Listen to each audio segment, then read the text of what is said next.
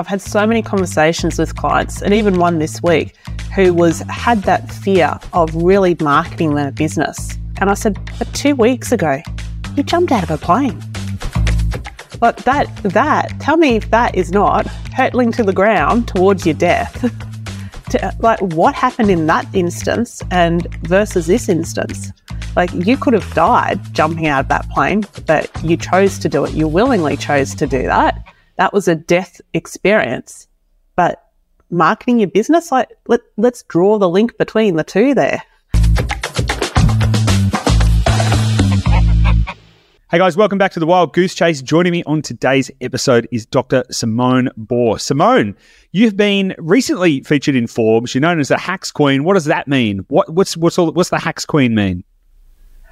Yeah, Hacks Queen means hacks in everything. So I started off with brain hacks. I moved the neuroscience into the coaching, created this term brain hacks. But I sat there going, that's not just me. I am so multifaceted. Why am I just brain hacks? And I literally create hacks in my whole life. Now, what that means is little tricks, activities, tools, ways of life to actually get through life, achieve so much more than what anyone would ever deem possible. So you're looking at someone here who is a mother of not just one, but two kids. So since I last spoke to you, Goose, I've had a little baby as well. So a newborn. and I've also got a property investment portfolio, a thriving business, and I still get time to go pick up the school kids, go to do runs, look after my mental self, all of that. And everyone goes, How do you fit so much in? And it's through hacks. Mm, okay, I like it.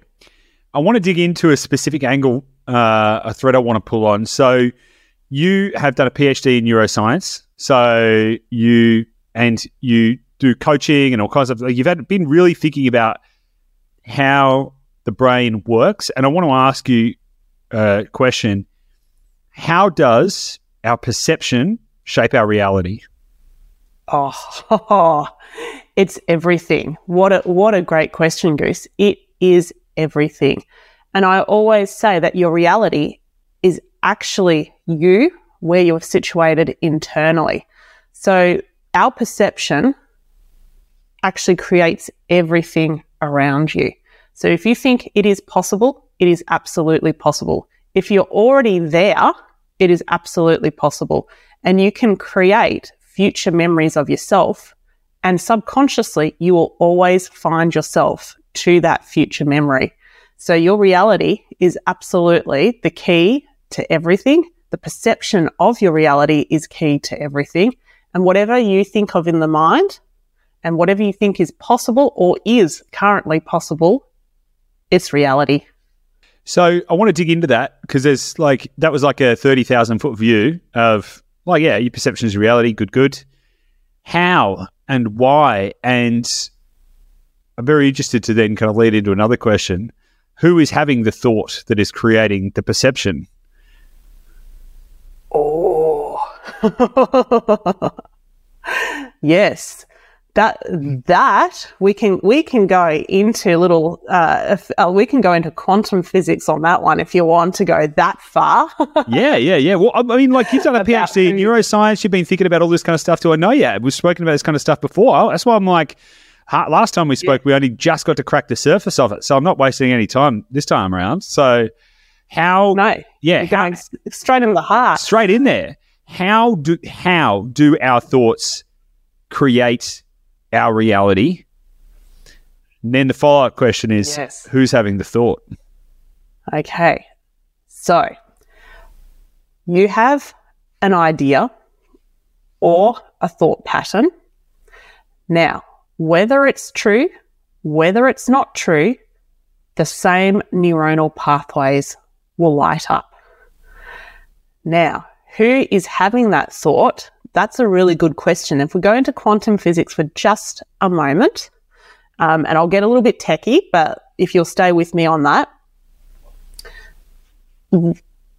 we as human beings can only see something like 5% of the visual spectrum. But how do we know radio waves are real? How do we know that microwaves are real? We can only see that. Animals can see other parts of the visual spectrum. So, dogs, for example, can only see in black and white. Birds can see ultraviolet. So they, what we see of birds is not anywhere half of the markings that birds actually have. So the first concept that I just want to get across is just because we can't see it doesn't mean it's real. Doesn't mean it's not real. Sorry. Mm. Well, both so, ways, just to be knowing to be that. yes. Yes. Oh, absolutely. Absolutely. You're right. so that thought can occur multiple times across the world because when we go into knowing that we are little energy part, we, we're made of, of atoms, Ad, we're not fully solid p- beings, and, and we're made up of energy. And that energy can have crossovers between you and me there, Goose, between anyone and anyone in the world. So therefore, the same thought can occur either in me, someone else. And you've always had those thinking, those um, experiences in life whereby you might think of someone you haven't thought of for five, ten years, then literally that same week, they call. And the question is, who owns that thought?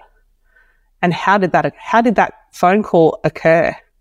And so for me, I, I, I spend a lot of time thinking about that and it's all like the um, the planes, um, the Wright brothers with the planes. There was other people trying to invent the plane at the same time. And if everyone is trying to invent something at the same time, someone's going to bust through. Yeah, well, this you've touched on a few things there that I want to um, I want to expand on, which I think will be a good, it's a good platform for the conversation. The first thing I want to talk about is quantum entanglement, quantum entanglement, which is what you're specifically talking about there. It's like if you have a thought around, you know, everyone's kind of had this this experience, which is too frequent, uh, too frequent to be uh, uh, like uh, circumstantial, and then but not common enough for it to be, you know, necessarily evidence to, to most people.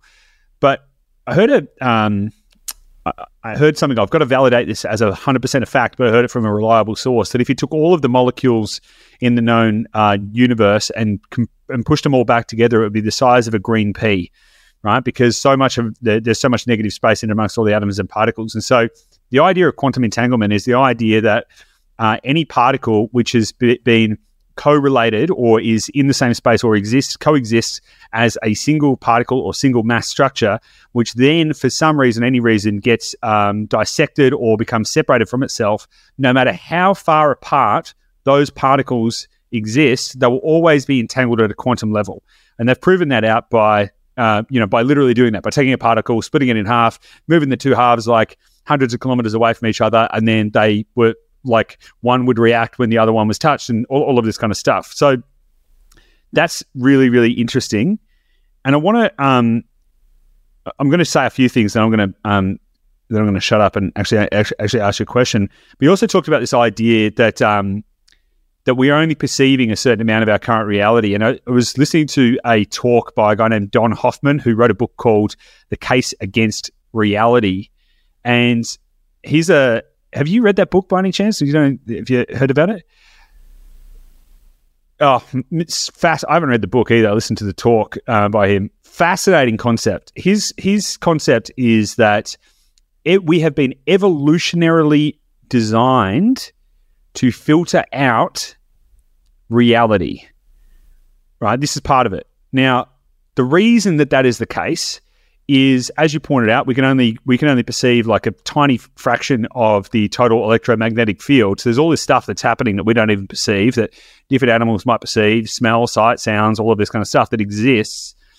But from an evolutionary function, we need to focus on the things that are going to be what they call fitness payoffs. Things like, you know, feeding, uh, fighting, fleeing, and reproducing, right? And so, uh, if we if we were distracted by this whole entire version of reality that doesn't necessarily relate to one of those four core functions, then then in fact, evolutionarily, we would be weaker and less likely to survive. So,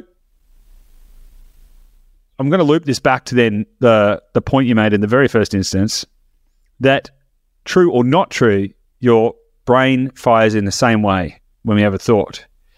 So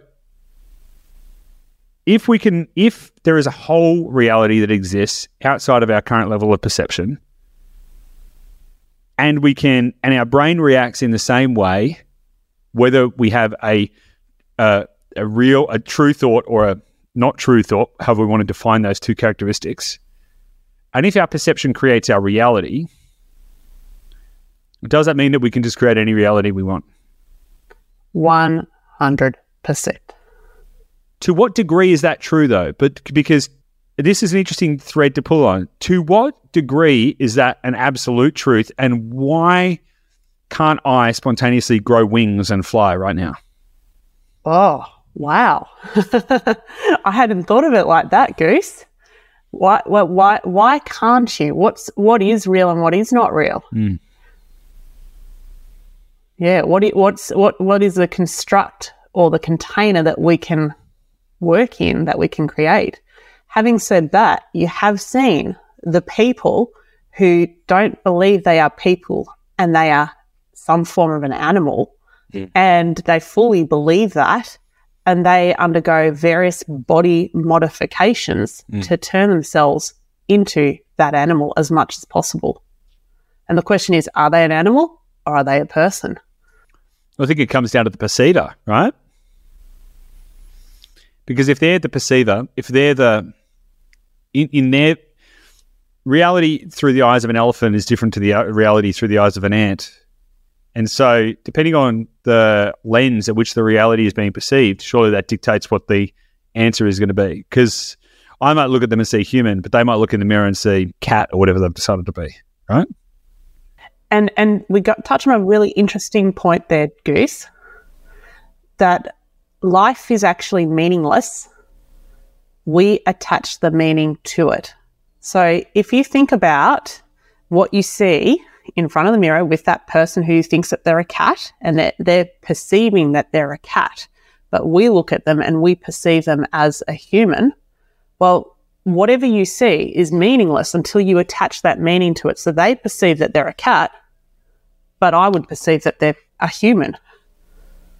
Or maybe not. Or maybe not. Yeah, or maybe not, which is really interesting.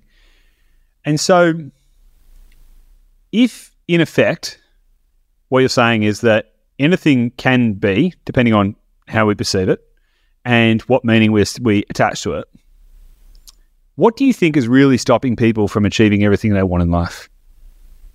Themselves. 100% themselves. And so, one of the questions I ask people exactly of that is I go, what are you going to do to get out of your own way? Because it is always themselves. And how can people get get out of their own way? Like, have you got any? I'm steering in this direction because you're the hacks queen. So, what hacks can people use to actually start getting out of their own way? Because it's my my my worldview is that if everyone stopped having fu- fundamentally the only I guess the only real reason on a quantum level that I couldn't spontaneously grow wings and fly away right now, if you really, really, really, really, really, really, really get down to it, is because at, at some level I just wouldn't believe that it's true. Right? I just wouldn't believe it. I'd be like, "Ah, come on, come, uh, yeah, I mean, look, I can believe a lot of stuff, but spontaneously growing wings and flying away, I mean, that's probably just a bridge too far. And so, to the degree that I can't get over the limiting belief, is to the degree that I can't.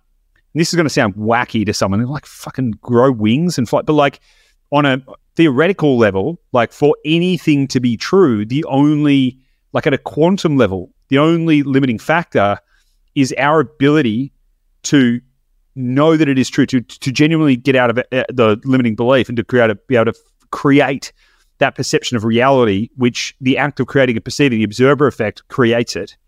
And so, bringing this all the way back then to things like happiness, success, well-being, achievement, these things that are more tangible and more realistic than um, growing wings and flying away.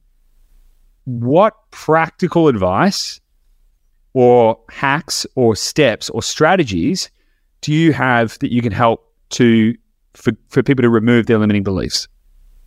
Yeah.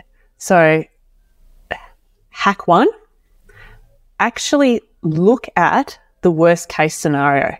So, everyone has the fear that's stopping them from doing it. And they go, oh, I can't do that because, um, I, you know, my business will collapse. And I go, let's stop there. So hack one is going, what would actually happen to your life if your business collapsed? And get them to look at it. And, and usually I haven't come across one where the whole life goes to, to, to threads, but they actually li- think out what that worst case scenario is. And that worst case scenario is never anywhere near where their fears or their beliefs say that they will. So that's hack one. Hack two. Can I can I can I stop you there? I just want to sort of challenge that thinking a little bit, right? Because I think it's useful. I actually have a different perspective on that. That if you follow the thread of what what's the worst that could happen, ultimately it always ends in death, right? If you continuously follow that thread, right? Okay, so what could happen? The business could collapse, and then why might my wife might leave me and then I'm to then this could and eventually if you just keep saying and then what would be the worst thing that could happen and then it ultimately always ends in death but that can actually be a liberating phenomenon not a not a disempowering one it can be an empowering one and to the degree that you don't have to just make a decision of like would I die for this choice it, that's not actually uh, where it gets to but you you suddenly get to a position where it's like okay, on the absolute extreme end is death, but the reality of that happening or the probability of that happening is pretty unlikely. And then it's kind of like, it's almost like price anchoring in sales. It's like, well, the extreme end is death. So everything above that is like a gradient of success. So, all right. Uh, and it kind of puts things back into perspective. It's like, well, I mean, I'm probably not going to die. So, okay, so this really probably isn't that bad. And so I actually, but I've actually found that to be tremendously useful, particularly when the stakes are high. To go, okay, cool. Well, this is what it really looks like, and so of course it never usually ends up that way. But but I think there's an empowerment in at first confronting that reality or fear setting to a certain degree to go, okay, cool, like let's get real. How bad is it going to be?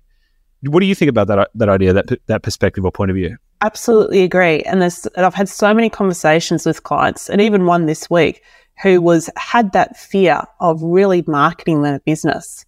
Uh, and and I said, but two weeks ago, you jumped out of a plane. Like that, that, tell me if that is not hurtling to the ground towards your death. to, like what happened in that instance and versus this instance? Like you could have died jumping out of that plane, but you chose to do it. You willingly chose to do that. That was a death experience. But marketing your business, like let let's draw the link between the two there. And and a lot of and another another saying, and it's like almost a mantra was um, that I put to to people as well. At least you're not going to die, because that is the worst case scenario. Well, it doesn't have to be the worst case because it's quite a liberating. Totally, it's an outcome. Thought. It's a it's a pot. You know, it's, it's not not good yeah. or bad unless we apply meaning to it anyway, right? So yeah. Mm.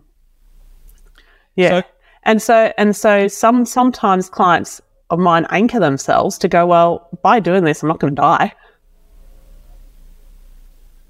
I think it's a, it's an interesting lens to put over things, you know, to, to make that kind of discernment, because then you've also got to then layer over the context of ultimately we're all going to die. Now, good or bad or whatever, um, however you want to think about the more transcendent version of a total reality and what what is death and all these other kind of questions we could delve into if we really didn't want to go hard into it. But ultimately, you know, you have one life as we know it. In the current format of our perception of reality, you only have one life. So ultimately, all you have is death. And so you've got to make these decisions also against that lens of like, am I going to be satisfied if I get to the end and ultimately face that reality and haven't done this thing. If the absolute worst case scenario is I end up in that state, but I'm going to end up in that state any, anyway, what in fact do I have to lose by taking the chance? What are your thoughts on that? And that's that's the thing, Goose, is that ninety percent of us, ninety percent of us on our deathbeds regret that we haven't lived a life of our choosing in alignment with ourselves. We haven't played played to the in the space that we should have or wanted to, and we just haven't been living in alignment with ourselves. And I look at I look at that stat, uh, uh, from Dan Pink's work, and it's it makes me a bit sad that so many of us get to the end of our life and we have that regret.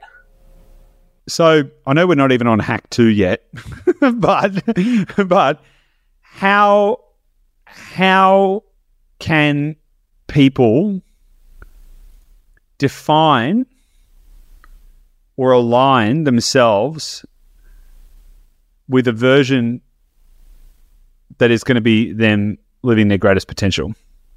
Like, does that make sense? Like, like whether you want to define it as like on purpose or in alignment with their values or whatever. Like most people, yeah, they get to the end of their life and they're like, "Damn it, I didn't do the stuff that would have been the most fulfilling version of this this reality." How can people how can people align themselves better to that to that version of reality? So that's where our subconscious and unconscious mind comes in. That never lies if we're willing to listen to it.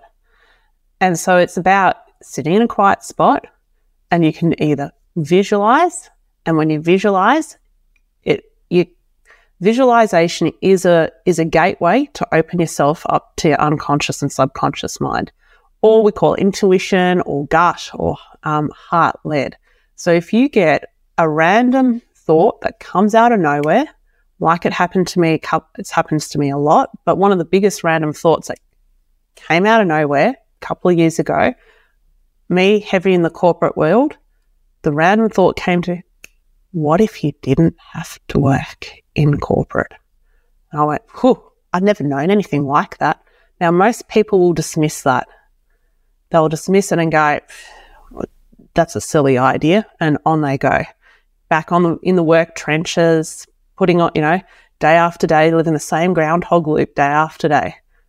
But that little little fun question from your intuition or, you know, subconsciously, if you listen to that, that's how you can get into alignment, live on purpose, live to your values, ensure that you live a life that you don't regret. Yeah, a lot of people ignore their intuition because they don't trust it because they're trying to live in their logic brain. And I've, uh, you know, I've probably over the years been progressively moving from logic to.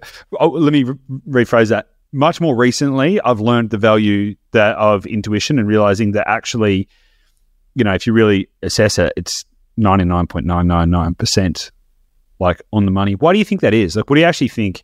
What do you actually think intuition is? So, Here's here's a, here's a little bit of here's a little bit of um, uh, science for you there, Goose. Consciously, we only perceive 40 to 50 bits of information in any second. So this is me looking at you, what I'm hearing, what I'm seeing on the screen. 40 to 50, you know, pieces of information. Subconsciously, 11 million. So if and and we think we consciously make all of our all of our decisions. We only consciously probably make during the course of a day about five percent. 95% of those decisions are made subconsciously via habit, fear, belief, whatever it is. So it's a, if those couple of pieces of information don't tell you that subconsciously or intuition or gut or heart or whatever you want to call it, that is not, I guess, the powerhouse of us. I, I don't know what does. How can we become more attuned to that or how can we stop overriding it?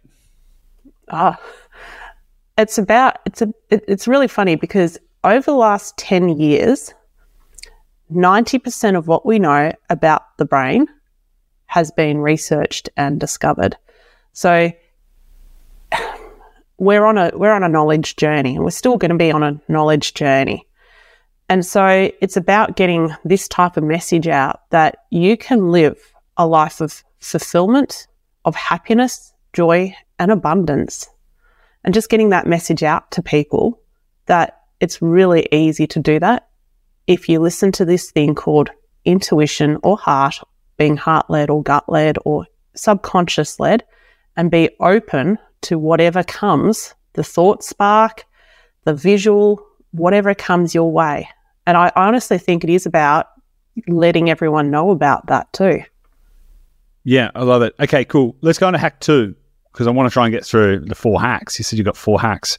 So uh, remind me, what was the first hack? Oh, I've got lots of hacks. oh yeah, I know. Well, four, four hacks to help people like get out of their own way, basically, right? So what was the first one? Let's recap on that. Yeah. Let's go to the second one. So hack one was um, going to the worst scenario and actually fully playing that out and grounding you in that. Hack two is actually visualizing your future and being open to visualize your future, whatever that may be. And that can be cued. So you can essentially um, put yourself into a room, cueing a visualization, putting all of your fears, all of your beliefs into a box that is stopping you from moving forward, walking through a doorway at the end of the room and allowing whatever comes, whatever visual comes your way or whatever wisdom um, comes your way. That's another way you can get out of the way because you've effectively placed in a really safe box all of your visual, um, all of your fears, all of your beliefs. So you've removed that out of that nice, safe room that you're in to then enable whatever gets downloaded or uploaded from your subconscious. For someone who's not used to doing visualization and stuff like that, that sounds a bit woo woo, right? Go take your fears and put them into a put your go into a mental room and like put your fears into a little box and walk out of the room and leave your fears behind. It sounds a little bit. I say this respectfully, but it sounds like a it sounds a little bit um, uh, ephemeral. So, how like what are some kind of if someone's like not at that stage yet that they can fundamentally do that? How can how do you have any other ways you could try and explain that or give some context around how people can approach that? Yeah. So um, a way to approach it would be, well, it's it's like your um, the Byron Katie questions. Uh, if you didn't have that fear or those beliefs, what might you know what might, what might happen? And that's a really great big question for that? I've been asking myself a question a lot lately, and it's, it's probably a good spot for it. Who would I be without fear or doubt? Which is a really interesting question to ask yourself. Who would I be without fear or doubt? And I think if you can, and this is, I guess, related to this exercise, because if you can think about that, so whether it's like in your mind going into a room and doing this kind of stuff, or even just going, well, I guess if I did, if I could identify all of those things that are causing the fear and doubt, and if I could take them away, what would then be possible to me? How would I respond and react? How would I show up in the world? It's a very interesting thought exercise to do. What do you think about that? At Goose, that's a hack. It's absolutely and a hack. It's a hack. You've got your hack, which is who would I be without fear or doubt? And that's that's a really deep question. It's a question that you can keep as an anchor to keep asking yourself, who would I be? Who would I be? Who would I be? Yeah. To be honest, like it's it's awesome because every time because everyone has fear and doubt all the time. I, I do. I don't know about you, but all the fucking time, I'm like, there's always something. There's always something somewhere that's stimulating my amygdala to go, ah, you're gonna die, you know. And it's like, it is a really interesting anchoring thought because it's like, well, yeah, I mean, I'm, i wonder if that's true. Like back to the Byron Katie questions you mentioned, it's like, is that true? Question number one, is that true? Question number two, how can I absolutely know it is true? Question number three, who would I be without that thought? You know, you know, and so I think that's three, or maybe that's question four, but whatever the the, the point is, and it's like bringing that back, and you suddenly start to then allow it to crumble away, and certainly that can start to then remove a lot of anxieties and start to open up open up a lot more possibilities. That's for sure. A hundred percent. And and those possibilities are limitless. Because you can you can literally then go, well, if I could do that, if I could do that, if I still had no fear, if I still had no doubt, what else could I do? Yep. Okay. So hack number one was um, what's the worst that can happen or fear setting? Hack number two is either do a visualization to remove your fear and doubt and beliefs, or ask yourself the question, um, who would I be without fear or doubt? So go through a practice to remove the fear. So what's the worst that can happen? Identify it. Then go through an exercise to remove it. What's number three? Actually asking yourself the two questions. How am I getting in the way of myself? To give yourself the awareness. Then how do I get myself out of the way? Oh, that's really interesting. Can you just say those two questions often, again? Yeah. What am I doing to get into my own way? And then how do I get myself out of that way? Yeah, that's really interesting. That's actually a really interesting question because that actually causes you to take uh, an external point of view on yourself and your behaviors, which is kind of like going back all the way back to the start when we started talking. It's like who who is having the thought? You know, like who who is the who am I? Like what is what is I? Uh, and if you then are able to then observe rather than uh, be, because you are not I, and if you were able to then observe and say, well, what is I doing? What is happening here? How is this? How is this vehicle that I'm driving around? This like you know how how am I acting in such a way that is actually stopping me doing it? And then if I was observing this like I was observing somebody else, what actions would I help tell them to do? Like, hey, you're about to trip over the thing, you can't see it. Step around the box you're about to trip over. What advice or how would I help somebody else? Allows you to take that kind of like third person view, which is a really interesting. What I like is sim- simple things that cause uh, shifts on reality. So that question there that I asked a second ago, who would it be without fear or doubt? whoa, that's a sh- that's a shifter. Like that's like a what? Fuck, that's a big one. But then actually a simple question like how am I getting in my own way, and then what what would I, what can I do? Allows you to actually step outside of yourself and observe yourself, which is a very interesting way to change your reality. Yeah, that's interesting. And so, okay, that's what's number four then. So Four is always taking that future perspective of yourself. So it's it's a really simple way of going, well, what would future me do? So imagine I'd gone through all of the shit and you know, in two two years' time, I'm in wherever I, I choose to be, what would future me do? So if you've always looking to the future and saying, and it, it's playing on that regret piece. Do you want to live for the next two years with regret that you haven't made that choice or you haven't gone down that path. So what, and so the question is, what would future do, you do? And when you say future you, what do you mean?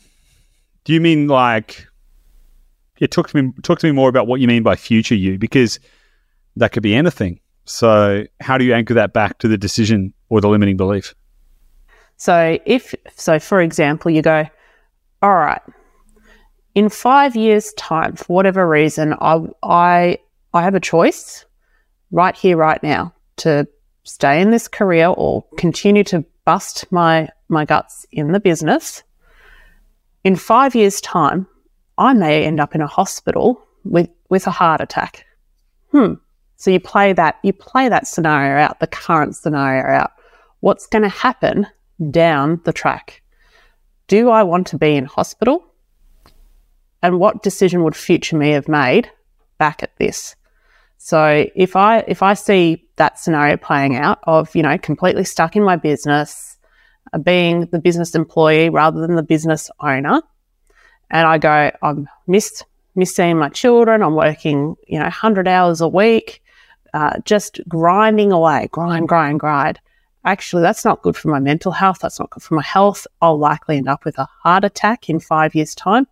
Hmm, in hospital, what would future me do? What would future me have said to myself?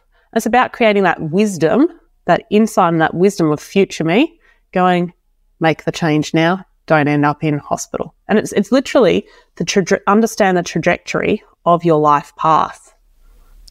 But the problem with that is that everyone lies to themselves anyway, and themselves anyway. And so if you're lying to yourself today, then it's very easy to extrapolate that lie. So using using the example that you gave, let's say there's an individual and they're working 100 hour weeks, right? And they're burnt out and they're frustrated. Now, there is a reason or a story that they're telling themselves in order to work 100 hour weeks.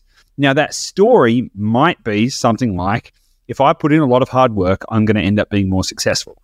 Now, you then you would have to ask why, why, what is success? And you know, it's probably going to be something like I'll have more money, and I'll have more time, and I'll live a better life, right? And so, the function of them being in that pain in that moment is on the basis of a story that if they continue to do that thing, then they're going to end up in a good place, not a bad place. And so, you can sit there and say, "Hey, if you keep doing this thing, you're going to end up having a heart attack and freaking mental breakdown and stuff." But if they just extrapolated that story, then they would continue to live the path. They would continue to proliferate that story. They'd effectively be lying to themselves in the future. So, how can you shift or how can you stop lying to yourself? Because there's so many versions of reality. There's so many ways, like all of it is true. The heart attack, heart attack version of reality is true. The work hard and achieve success reality is true. The like all of it's true. So how how do how can you sort the wheat from the chaff, or decide which version of true you're going to seek to believe in? Well, it's about which narrative is helping you. Is this narrative helping you? A- and I often call bullshit too. So I actually say, uh, and this is sometimes where you need another person to actually call bullshit for you. If you can't, if you can't sort through that, you get someone to call bullshit for you. Hire a bullshit detector. Mm. Yeah, absolutely, absolutely. and and often people get caught up in their own stories, and I just go, well, how's that story helping you? How has it helped you to now? How is it going to help you to the future? This ties back to the the kind of values and purpose thing a little bit as well, right? Because I don't feel like we nailed that either. Actually, just thinking about it, how like people's stories are going to be based around whether they're more in alignment with their values or not. Have you got any? Have you got any practical advice for, for people to to kind of dig into that? I know we kind of touched on it earlier, but it's like, like if if I think that success is me making a hundred million dollars, I could chase that and ultimately be terribly miserable. Uh, and and it's all a story. So in every story, it's just a, it's all of just a different version of reality. So how can people shift into a state where they're in the they're living life on purpose? Often, there are other clues that you're not living a life on purpose. And it's about being open to that. Now, the clues will usually come out in your body or in your environment or through circumstances. So, clues for me, I know when I'm doing something that's against my grain, my body will break down. Now, that will come out in a form of some form of sickness, or it will come out in um, some some form of environmental happenings that subconsciously I've made all happen to go, something's not right here. What's going to give? Unfortunately, people ignore these signs, these warnings, until they are in hospital. But often when I say to them, How are you really? How are you really feeling? Um, and do you have any symptoms of um, di- like disease or illness? And, and you got to think about dis-ease the name, the word dis-ease, it, it that's a sign or a symptom that something's not going right. And so the the warning or the triggers around if you're not living a life in alignment or on purpose with values, there's warning signs. And it's about being open to those warning signs and taking heed of what those warning signs actually are, be it what's happening in your body or what's being created in the environment around you because subconsciously you're creating that environment and that reality around you as well. Yeah, it's really interesting. As you were saying that, I mean, you were talking about physical um, sickness, and it's one example, right? Only. But then if you put a different kind of layer and lens on that, And uh, if you ask yourself, am, am I happy? That's actually going to point to whether or not, because like your your sickness, your dis-ease, your whatever, can simply be reflected in your satisfaction and happiness in your current state of existence, like as in its pure in its purest form. Because if your actions are resulting in you either doing things or being in places or surrounding yourself by all these things that may not be aligned with your values and your purpose, the outcome is you're not going to be in a flow state. You're not going to be in your most in your happiest, most empowered state of being. And so, I guess the first step to that, you know, because like on an extreme end, you, you could end up very sick. You could end up all this kind of stuff. But a lot of people are walking through life and they're not ultimately happy. And a lot of people don't ask themselves the question, are they happy? But if they did, and then if you start to pull back through those, like what they are, if you ask yourself, am I happy? Some people are going to say, yes, I'm currently living in a state of bliss. Guess what? If you are, then you're probably living life on purpose with your value within your uh, values. It's probably you're probably in in you're doing the right thing. Congratulations, well done, awesome. Most people are not going to say that. Most people are going to have some variation from like fuck no to ah could probably be a little bit better, and you get to then go, well, what specific things in my life that I experience either in this moment or in my everyday life or anything are causing me to feel this way and why. And it could be the job, it could be the people you're surrounding yourself with, it could be where you live, it could be somebody else's expectations, it could be the way someone treats you, it could be the way you treat yourself. Maybe you've become really unhealthy and you're just like, you're not exercising and you're doing all this kind of stuff because you don't like the version of you. And so maybe it's yourself. And so then if you can then start to identify and even just create a list of all of the things that are triggering that you, when you think about, okay, I'm not happy with this, you can then create a list of all of the things that you need to change. It's kind of like inversion thinking in a sense to go, okay, well, what what is happiness? Happiness is not having all of the things that make me unhappy. you know, it's an interesting way to kind of think about it. Uh, what do you think about that? I, Goose, I'm in complete agreement with you. I'm just sitting there nodding my head 100%. So, for those that are listening, rather than seeing the video playback, I'm nodding my head in vigorous agreement there. Um, and, and it really is actually removing all the things from your life that are not making you happy. It's as, it's as simple as that. And, and I get that there are people who are in some really potentially terrible circumstances and are sitting there going, well, that's all fine for you to say. But it's not about doing it all at once. It's about formulating a plan to go, well, this component of my life is is really not in that flow state. This component is causing me unhappiness. And so, what's going to happen if I remove that? And what's going to happen if I remove that and remove that?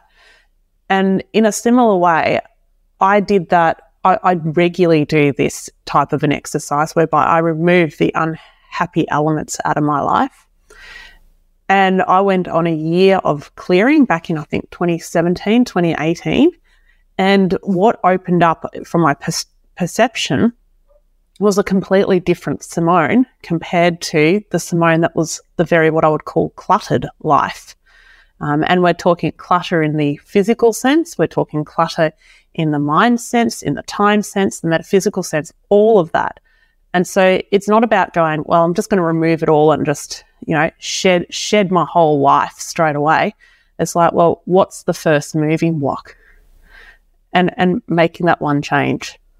Yeah, I like that the the I'll bounce off that idea for a second because the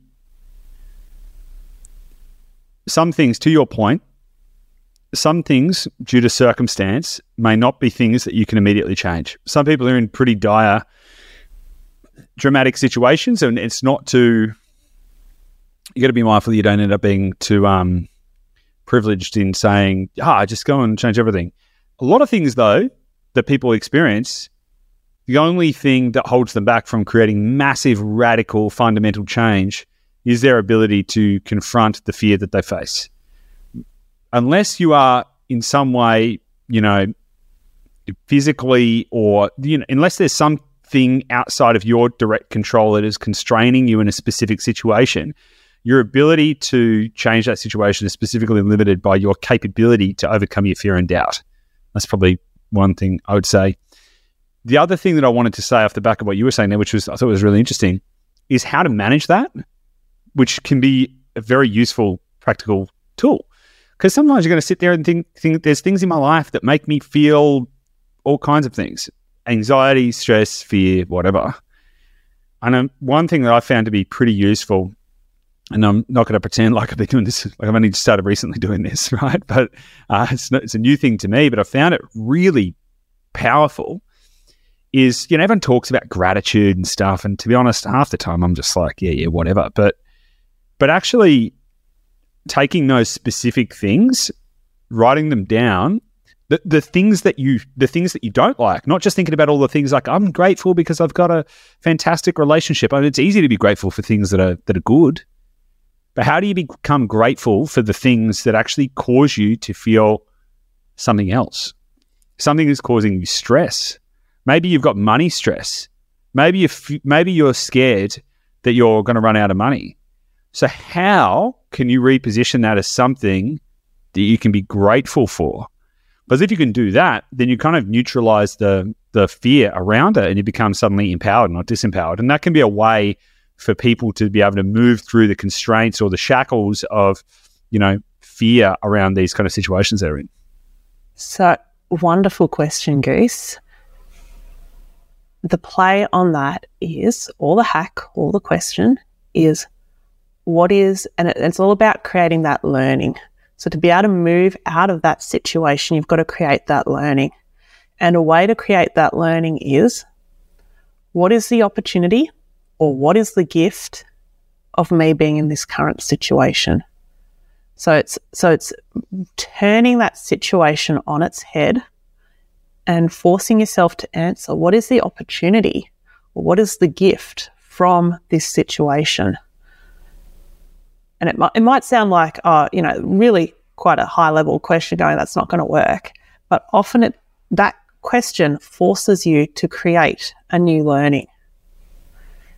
And it's that new learning that helps you to move forward from the fear. Yeah, I love that. We've got to still have, you still have the fear. You'll still have the fear, absolutely. But it's like, what is the opportunity or what is the gift of this situation?